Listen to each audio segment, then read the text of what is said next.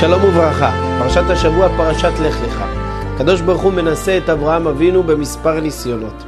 אחד מהם הוא לך לך מארצך וממולדתך ומבית אביך אל הארץ אשר אראך. הקדוש ברוך הוא לא אומר לאברהם אבינו להיכן הוא צריך ללכת, מעבר לכך.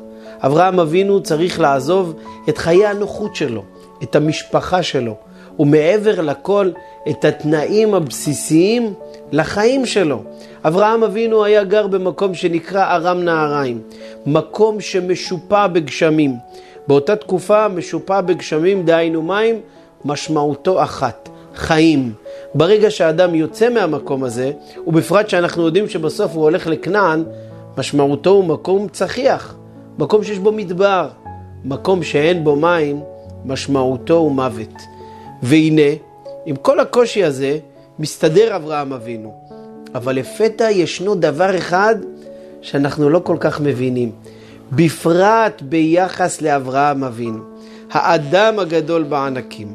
בשעה שהם מתקרבים לאבימלך, אומר אברהם אבינו לשרה אשתו, אמרי נא אחותי את, למען ייטב לי בעבורך, וחייתה נפשי בגללך. אברהם אבינו אומר לשרה, שאנחנו מגיעים לאבימלך, הוא בטח ירצה אותך, בגלל היופי המיוחד שלך. אז תאמרי לו בבקשה שאת אחותי, אבל שמה כתוב למען ייטב לי בעבורך. איזה דבר טוב יכול לצאת לאברהם אבינו מזה שידעו ששרה היא אחותו ולא אשתו? רש"י אומר, ייטב לי בעבורך, ייתנו לי מתנות. ונשאלת השאלה, אברהם אבינו אומר לשרה אשתו שלוקחים אותה לבית אבימלך, אני רוצה שיצא לי מזה מתנות, אני ארוויח מזה משהו, זה דבר שכמעט ולא מתקבל על הדעת. זאת שאלה ששואל אותה הזוהר הקדוש. אברהם אבינו, דחיל חטאה, אדם שחושש מחטאים, מוכן כביכול להפקיר את אשתו, שרה, שרה אימנו, למה? כדי לקבל מתנות? הדבר הזה גם לא כל כך הגיוני ממספר היבטים.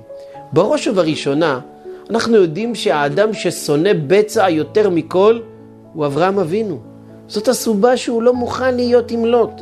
בנוסף לזה, ברגע שמציעים לו מתנות, הוא אומר את הפסוק המפורסם, ולא יאמר אנוכי העשרתי את אברהם. ואברהם אבינו לא מוכן שאנשים יאמרו שהם העשירו אותו. אפילו שהציעו לו מתנות בחינם. אברהם אבינו אמר כי אם מחוט ועד צרוך נעל. אני לא מוכן לקחת שום דבר. מעבר לזה, אברהם אבינו הוא איש החסד. אדם שהוא בעל חסד, הוא לא כל כך מייחס חשיבות לממון. כל הזמן מוכן להעניק, כל הזמן מוכן לתת. אוהלו של אברהם אבינו היה פתוח לארבע רוחות השמיים.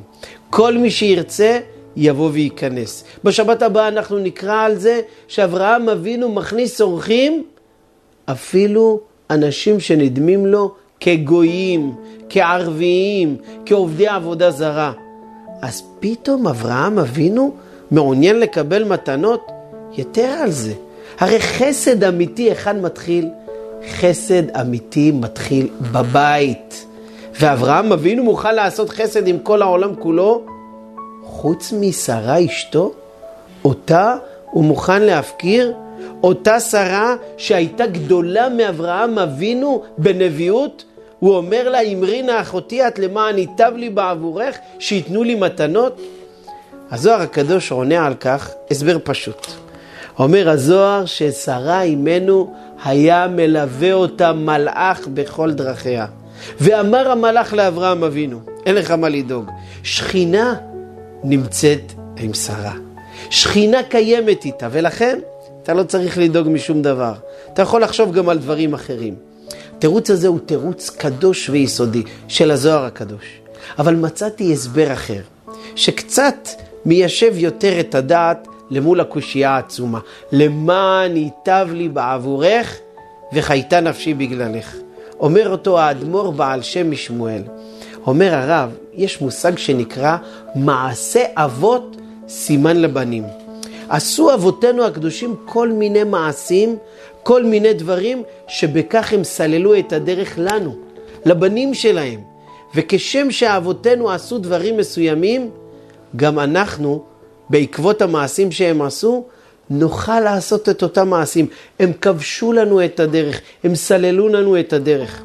ידע אברהם אבינו ושרה, שאנחנו בניהם עתידים לרדת לגלויות, עתידים להיות במצבים מורכבים וקשים, עתידים להיות נשים בשבייה, בשבי. ולכן אברהם אבינו ושרה אמרו, לא רק ששרה תצא בלי שום פגע, בלי שום בעיה, אלא מעבר לכך, היא תצא ברכוש גדול. ייתנו לי מתנות. אברהם ושרה היו מוכנים לוותר על הכבוד האישי שלהם. שיאמרו שהם רוצים מתנות, כי הם, כפי שתיארתי בהתחלה, לא היו זקוקים לשום מתנות. אבל הם עשו את זה כדי שאנחנו בניהם, גם אם יארע לנו, שנצטרך להיות במצבים קשים כמו שרה שנלקחה בשבי, נלקחה על ידי אבימלך, בסוף היא תצא ללא שום פגע, הם סללו לנו את הדרך, ולא רק בלי שום פגע, אלא גם יצאו עם מתנות רבות, נפלאות וגדולות. יהי רצון שנזכה כולנו לראות עין בעין את ההתממשות של מעשה אבות סימן לבנים. שלא יארע דבר תקלה ודבר סכנה, לא לאף אחד מעם ישראל. ונזכה כולנו, במהרה בימינו, לראות בביאת משיח צדקנו, בהצלחתם ובישועתם של עם ישראל כולו. שבת שלום ומבורך.